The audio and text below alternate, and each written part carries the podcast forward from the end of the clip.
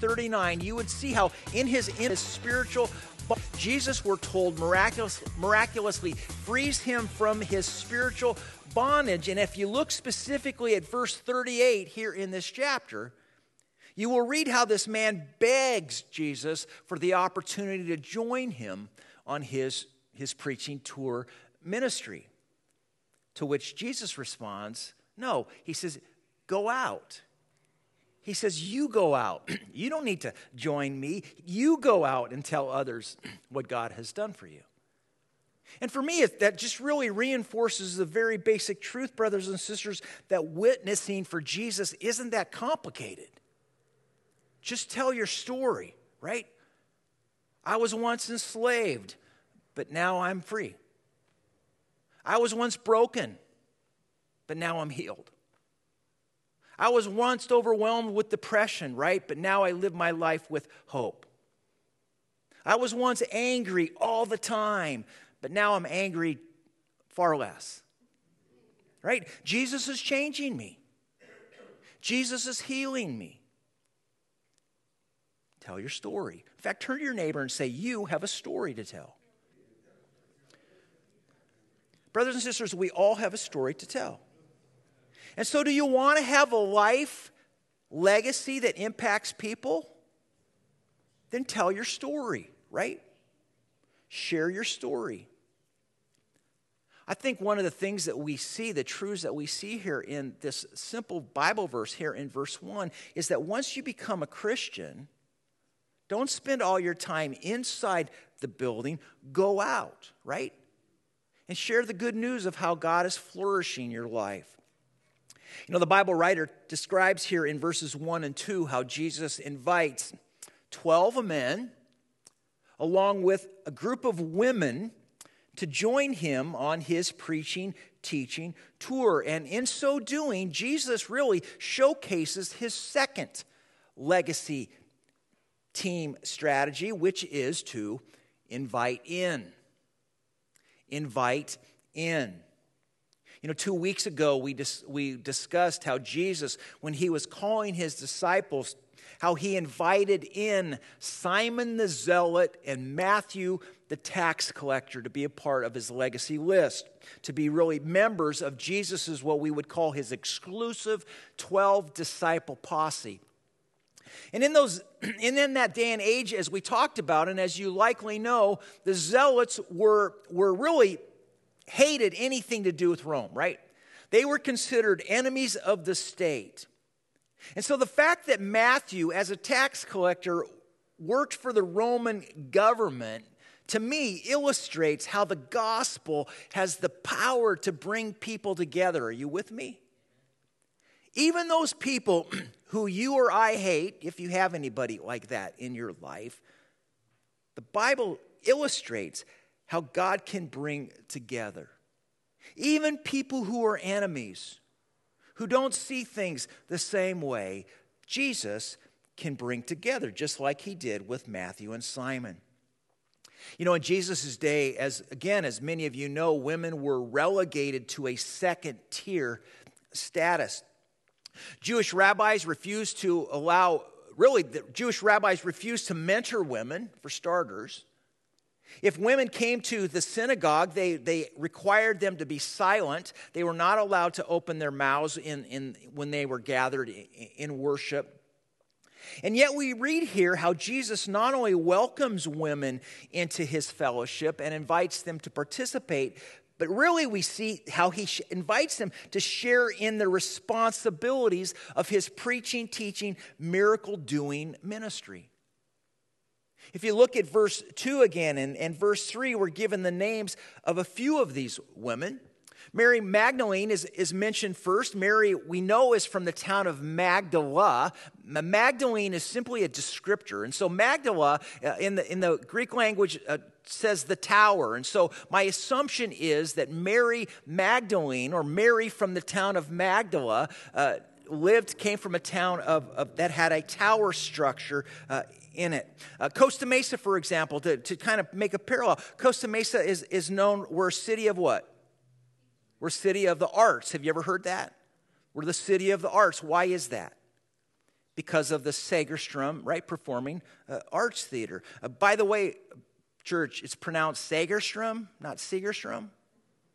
And, and you say, Mike, Mike, that a big deal? It's a big deal if you're asking the Segerstrom Foundation for money. Right? You kind of want to know how to say someone's name. It's Mike Decker, not Mike Decker. It's Bauermeister, not Bienermeister, right? it, it's Eccles, not Eccles. It's Sagerstrom, not Segerstrom. So say with me Sagerstrom. Sagerstrom. Names matter. Well, Mary Magdalene, a woman from Magdala, we're told basically it, it, it infers that she has a dark and evil past. We're told that Jesus rescues and delivers her from a very distressing existence by casting out seven demons, seven evil spirits that are within her. And then not only does he deliver her from this shady lifestyle, if you will, or past, but he then invites her, right, to join him on his preaching tour which showcases the truth, and this is good news, that every person is eligible to be a part of Jesus' team. Somebody say amen to that. That's good news. That means you and I can be a part of Jesus' team. In fact, I want us to pause right now. Let's just say a prayer of thanks. Okay, so we'll call it our Thanksgiving prayer. So put your palms out again in front of you. Maybe for this exercise, not that there's anything spiritual in it, but I invite you to just close your eyes. So it's just you and the Lord. And I want you in this prayer, okay, so take a deep breath and just inhale and just hold it, just to kind of center down and exhale. Now, in this prayer, just say this silently to yourself Jesus loves me. Jesus loves me. Jesus welcomes me. Jesus invites me. Jesus forgives me. Jesus restores me. Jesus values me.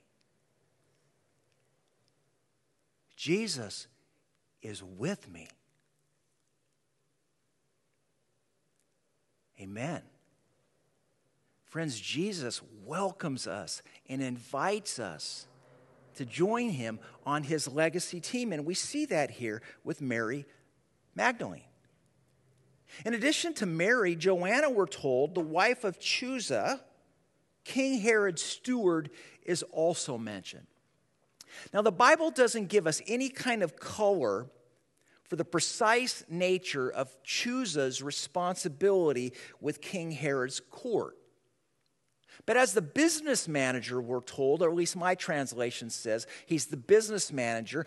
I'm making the assumption that Chuza, Joanna's husband, likely had responsibility and managed King Herod's financial interests and probably, probably his property uh, Uh, interest, you know, his management. And some of you who have worked, you know, Steve, for example, you know what it's like to work for people who have, you know, fiefdoms. And some of you manage people, stewards. Lisa Banning's in the, in the coaching element, right, where she's helping people manage. So you can identify with, with Chuza as the business, business manager. But we can assume even though the Bible doesn't give us anything about Chuza, uh, any color about him, we can assume that he's a very trusted and important official in, in, in the Roman government, so to speak. And therefore, don't miss this, Joanna, as the wife of Chuza, would have been considered to be a lady of the court. And a lady of the court would have been politically connected. Incidentally, Joanna is also mentioned in Luke 24, verse 10, as being present at Jesus' empty tomb following Jesus' crucifixion, burial, and, and resur- resurrection. And, and really, what this illustrates is Joanna, the wife of Chuza, who's a business manager for King Herod, was with Jesus throughout his entire ministry. She was likely one of the first Christians who, uh, uh, of the early church, and we see her here referenced in, in this Bible story. And I'm proposing that by mentioning the names of these women, Luke, the Bible writer, is emphasizing how part of Jesus' ministry strategy involved inviting others to join him on his legacy team. You know, that day and age, it would have been very unusual to find Mary Magdalene and Joanna to be in the same company in secular circles which again just simply reinforces the truth how Jesus brings people together. Are you with me? So, church, don't miss this. Healthy, healthy legacy teams are comprised of individuals with diverse personalities and interesting backgrounds. In fact, write this down somewhere in, in your notes if you have your app. It says, God welcomes the outlier. God welcomes the outlier. He welcomes you. He welcomes me. And so personalize this. Think about this. Who in your social circles have you dismissed? Maybe considered as being uninterested in, in Jesus or uninterested in church stuff or religion. We're not, we don't, it's not about religion, it's about what? Relationship. So when you think about the outliers in, in your world, who have you kind of dismissed thinking that they would not be interested in, in, in Jesus? I think this Bible story really reinforces the truth that God welcomes the outlier. And just because someone has color in their life, just because someone comes from a, a maybe an area of, of, of, of you know, circles of influence that we are not a part of, whether it be Joanna or Mary, doesn't mean that God doesn't welcome him. This Bible story, by highlighting Jesus' activity, encourages us to be inviters. So I just want to challenge you to prayerfully consider who can you invite to join you at your weekly Bible study that some of you are a part of. Who can you invite to, to join you some weekend here on campus for a Palm Harvest worship gathering? Because a healthy, strong, and legacy team is comprised of people from all walks of life. You know, you are different. That's a good thing to say to your neighbor. You're different, right? But God loves you, and God loves me, and He invites us to be a part of His team. Okay, so that was legacy strategy number two. So finally, let's, let's wrap up. The third legacy team strategy that we see here in these verses is what I'm calling share the load together. Share the load together. Go out, invite in, and share the load together. King Solomon wrote, as recorded in the book of Ecclesiastes, chapter 4, verses 9 and 10. You know these verses says, Two people are better than one and can accomplish twice as much as one. They get a better return for their labor. If one falls down, the other can reach out and help. But people who are alone, the Bible says, when they fall, are in real trouble. Solomon goes on, he says, A person standing alone can be attacked and defeated, but two can stand back to back and conquer. You know, as we've discussed this truth previously, how in that day and age, in that culture, women would not have been allowed to speak, let alone preach, at least not prior to the arrival of Jesus. And so, one of the ways that we see that women participating, particularly here in this Bible story, which I'm assuming was probably commonplace in that day and age, was to participate financially by supporting financially the, what Luke talks about here in, in verse 3. It says Mary Magdalene, Joanna, Susanna, and many others were told financially undergirded and supported Jesus and his disciples, just as many of you here are, are doing as well.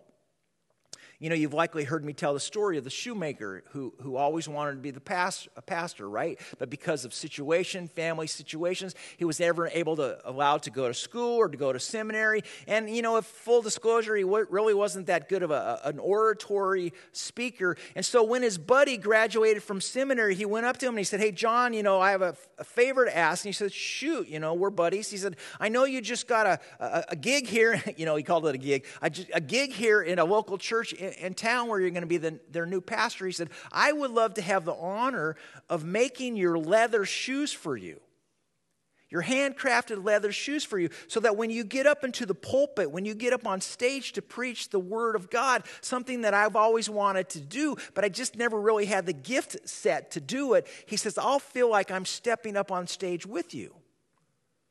So that when you preach about Jesus from the Bible and as you use your oratory gifts, you'll be comfortable doing it, right?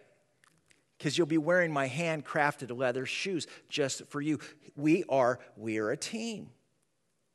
A legacy team shares a load. A legacy team serves God together. You know, hopefully today after our service at 11 o'clock, a lot of you are planning on coming over to our house, Robin and our house, for, uh, my house, for a, a potluck. If you don't have anything to bring, that's okay. Just come anyways. There'll be plenty of food. But the big thing that we're going to do at, besides eating some really great boysenberry muffins that Rob's bringing, homemade, uh, is we're going to hear from Joseph and Dorian. About a month ago, we, we collected you know, a special offering just over the course of the month. And, and people have been giving, by the way, from the community as well, people who are tuning in online, so thank you. And the, and the, goal was for us as a team, we couldn't all go to Mexico, right, for this, this camp, but Joseph and Dorian had the opportunity to. And so we, because we like Joanna and, and, and Mary and Susanna and many others, we threw a little bit of money into the plate and we sponsored them. And so at this brunch, we're just going to hear from them about their camp, camp experience. And for me, it just really reinforces what we're going to experience again at this brunch is how a legacy team, a healthy legacy team, shares the load. We all do just a little bit. You know, this past week I escaped to the desert, out to Indio for 48 hours to invest in three pastors, all of whom lead a church here in Costa Mesa. You know, for 25 years, every year I go to the once or twice I go out to Palm Springs or Indio and I'll grab a couple of pastors to join me. And it just we just have this kind of what I would call really light uh, mentoring.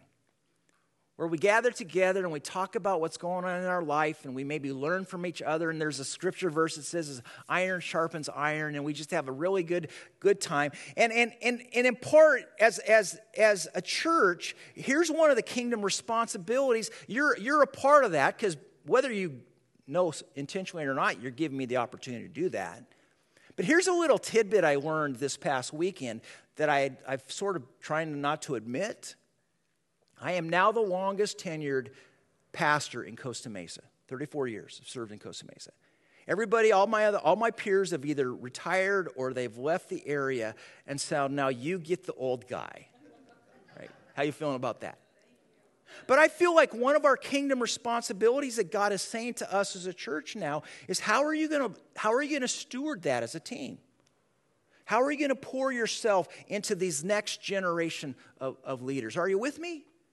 And many of you are, are doing that already. You know, Coach Vargas, I was driving on, on, past the high school this week and, and on, on, my, on my way to the office, and I saw you out by the football field standing out uh, with a couple of two or there were three young men with you. I don't know if you were reprimanding them, whatever, but there was some coaching going on, right? Dr. Bauermeister is at Back Bay High School. He's doing coaching with, with, with faculty, right, and, and, and, and students. You know, Joe Banning, who's a part of our, our, our community. Uh, kind of outreach team. Joe is involved with the Love Costa Mesa, and he's teaching and he's mentoring and he's coaching these kids and young adults and older adults how to serve and to roll up their sleeves. You know, Lisa, I mentioned already, is a financial coach. We are a church of coaches, yes. And part of our responsibility as coaches is to come together and to throw in whatever little bit we can to help each other impact people's lives. Many of you are giving your money, both here and online. Thank you for your support. You know, as a church, did you know that we support various entities in the community? There's a, there's a, a, young man, and many of you have met him, David Barrera, who's a missionary. He's a part of the Cru Campus Crusade ministry. That we basically we give money every month to help David share the love of Jesus with students at Estancia High School. Did you know that you're doing that when you give your money? As a church, we give money every month to help support a youth ministry over on the west side of church, town. There's three different churches that, and Palm Harvest is part of that. We are helping invest in the, the youth of our city. Did you know that you're doing that? And so, brothers and sisters, when we give our money, it's not just, I guess, what for me, the takeaway is Palm Harvest Church is far more than just what takes place on this campus. Are you with me? Between 9 and 10 a.m. We're a team, we're a legacy team. And together, as we share the load, as a legacy team, we are practicing what Jesus himself modeled. You know, we are on the, on the verge of May, right? Tomorrow, May 1st. In a couple months, we're going to be having a, our barbecue, our annual 4th of July barbecue with our cops. Put it on your calendar. It's a barbecue we've been doing for like 25, 26 years, every year. Just this past week, I was in conversation with our fire chief and our police chief. Brothers and sisters, we are a team, we are impacting people's lives. Sometimes it's hard to see. But I want you to just here, in fact, turn to your neighbor right now and just say, I'm with you. I'm with you. I'm on your team. You're on my team. I'm with you. And so here's two legacy questions that I invite you to ponder this week. They're in your app, but let me t- read them for you. Question number one To whom is Jesus asking you to talk to? So when we think about this going out, inviting in, sharing the load together, who in your circles is God inviting you to talk to? Who are the Mary Magdalenes in your world? Who are the Joanna, the wife of Chuza in your world? Who are the people who have color in their lives in your world? Could God be asking you to talk to them? And then, similarly, second question is with whom is Jesus inviting you to team up with? You know, one of the things we, I talk about a lot is the 5.3 principle. And let me just refresh your memory if you don't know what that is. But the average person, before they become a follower of Jesus, will have an authentic friendship with 5.3 other Christians, right? And so, my job is to, to, when I go play golf, I'll bring along, a lot of times I'll bring Kirk Bauermeister along because he's a good golfer and people are impressed. And when they learn he's a follower of Jesus, oh, well, that just makes it even better. You mean, how can you play golf and not swear? Kirk's a good example of that. You know why they call it golf, right? Because all the other four letter words are used up. But the point is, people, when we, when we, evangelism is a team sport. And so, whatever you do, as you're going out, just don't go out by yourself. Bring along somebody from Palm Harvest to be a part of your team. So, with whom is Jesus inviting you to team up with? That's what we see here in these verses. So, friends, we need each other. I know that I need you. And so, this week, with God's help, let's go out. This week, with God's help, let's invite in. With God's help, let's share the load together as we strive to be God's hands and feet. Amen? All right, let's close in prayer. Hands open, heart open, mind open. Pray this in your heart. Heavenly Father, today as I go out, Use me to be a person who brings positivity into my circles. Let my smile speak the words that are in my heart. Let my presence communicate the message that I'm with you and that you're not alone and that I'm for you. Lord, help us to go out this week and help us to invite in this week. There are people in our world who, who are desperately looking for an invitation to join us. Help us to know when we use our social media presence what to share that maybe can bring a word of encouragement to someone who's following us. Lord, use us. Continue, Father, to, I pray to help us as a church to be a church of people. A church is not a building, it's people. Help us to be a people who sees the value in others. Jesus, you were someone who were, was criticized because you hung out with the riffraff. I want to be a guy who hangs out with the riffraff. I want to be a guy, Lord, who hangs out with those who others have given up on. So use us today. And lastly, I just want to say for those of you who are feeling like you could need a touch of Jesus on your heart today, maybe you don't feel very lovable. Maybe you're feeling discouraged. Just know that God is with you right now. Let me just pray for you. Lord, I pray for those who are here today who are in that place. They're feeling broken, they're feeling despair. They're feeling like they're not sure how they can move forward. Would you just touch them today? Would you pick them up today? And would you remind them today that you want them to be on your team? So, Lord, we love you. We praise you for the story. Jesus, for the way you brought Mary and Joanna and Susanna, so many others to join you. We too want to join you. So use us this week, we ask in Jesus' name. And everybody said.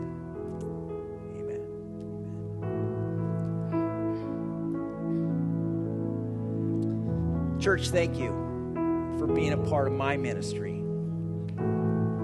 Thank you for giving me the opportunity to go away to the desert for a couple of days to invest in pastors who just need a little hope. And so I want to do that for you too if you feel like I can be your golfing buddy, right? If I can be a part of your life and your strategy, please let me know because that's I'm here to serve as well. I know who I belong to. There's no hiding from you because I know my heart is what